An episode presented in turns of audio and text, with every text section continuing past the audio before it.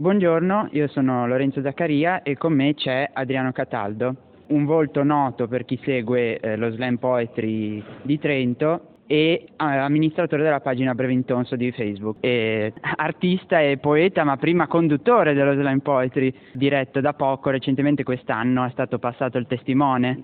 Eh, chi sono i conduttori, ricordiamolo? Sono Mattia Zadra e Alberto Baggio che saluto. Stasera siamo incontrati al Caffè della Pe per parlare di eh, progetto artistico, letterario, che è la lotta alla sopravvivenza.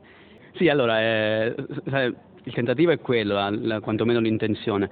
In realtà dietro a questo titolo che appunto è, non è la lotta per la sopravvivenza, ma appunto tiene conto di questi due fattori separatamente eh, per parlare di quello che succede nei, ai nostri giorni, soprattutto in Italia, però si vede anche un po' in altri paesi. Io parto dall'idea che chi come me è meridionale eh, e ha vissuto eh, da piccolo, perché quando, quando, la Lega iniziava a fare politica io ero comunque piccolo e ricordavo tutte le cose che si dicevano di noi. E, e improvvisamente eh, le, le, stesse, eh, stesse, parole che, ven- che venivano dette su, su di noi a un certo punto vengono usate per un altro gruppo, magari anche indistinto perché poi si fa molta confusione su, sui migranti in realtà, per eh, aizzare invece un popolo a livello nazionale. Quindi io cerco di fare anche un'operazione di memoria, dire ok, la nostra identità in qualche modo eh, allora era, era molto forte, quindi come mai questa identità adesso non c'è più? E parlo di alcuni esempi eh, di, appunto, di, di, di, lotta, alcuni esempi di sopravvivenza e concludo poi con un messaggio un po' moraleggiante, dire ok, è importante oggigiorno prendersi cura, però farlo senza confini nazionali.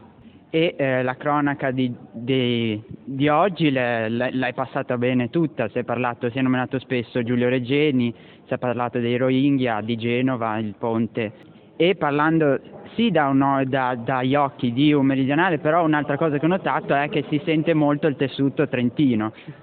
Sì, eh, poi io comunque vivo qui da dieci anni, quindi eh, tra le tante mie identità mi sento anche trentino, quindi sì, ci sono dei riferimenti al, alla morte mh, per malaria di, della bambina Sofia, e anche in quel caso si è, si è letto tanto tanto razzismo di dire ok l'hanno portata i, i, migranti questa malattia invece poi è stato un caso di malasanità tutto italiano, tutto trentino. Sì poi ci sono dei, riferimenti anche a alcuni personaggi della politica come il senatore De Ecker che molti vogliono essere eh, in possesso delle pile che hanno fatto saltare Piazza Fontana.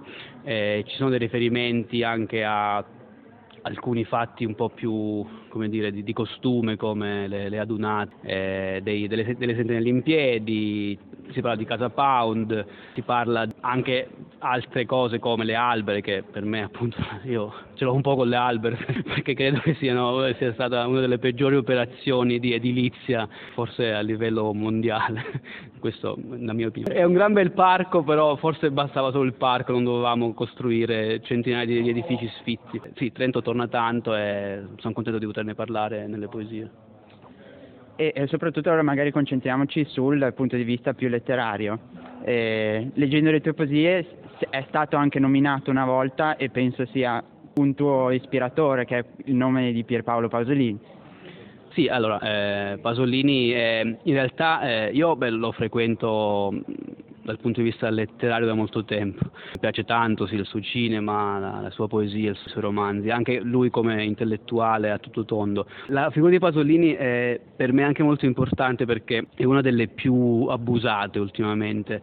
Eh, basta leggere alcuni saggi molto interessanti di, di Wu Ming dove parla appunto delle narrazioni tossiche che vengono fatte su Pasolini estrapolando alcuni eh, passaggi in cui lui parla di questo, antifasci- eh, di questo fascismo degli, anti, degli, antifascisti, che invece è una cosa totalmente diversa da quella che ci vogliono passare, che anche Salvini ha citato in un suo post, però in realtà eh, quella narrazione lì è, è, utilizzata per dire ok, vedete, anche Pasolini era contro gli antifascisti, invece no, perché lì parla di tutt'altro, parla di tutta la politica parlamentare che utilizzava l'antifascismo in un modo totalmente vuoto di senso, quando invece lui insisteva che bisognava tornare a un, a un antifascismo vero, un antifascismo eh, politico, extraparlamentare eh, come appunto è quello che, che io poi sottoscrivo come, come prospettiva politica. L'esempio che mi viene in mente è la poesia che aveva scritto sull'Espresso sul 68 il PC a giovani. Sì, che viene spesso sì, tirato sì, in ballo per dire che Pasolini stava dalla parte sì, infatti, contro i giovani. Erano contro i giovani per i poliziotti, invece anche lì quella è una poesia che... La realtà alla fine è sempre più complicata. Sì, perché quella è una poesia che, che, ha tanta lotta di classe, dove effettivamente si stiamo parlando di, di, di qualcosa, di, di, una prospettiva legata allo scontro tra le due generazioni, però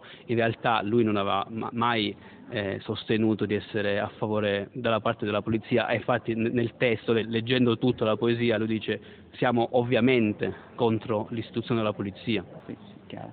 E allora ti ringrazio e buona fortuna.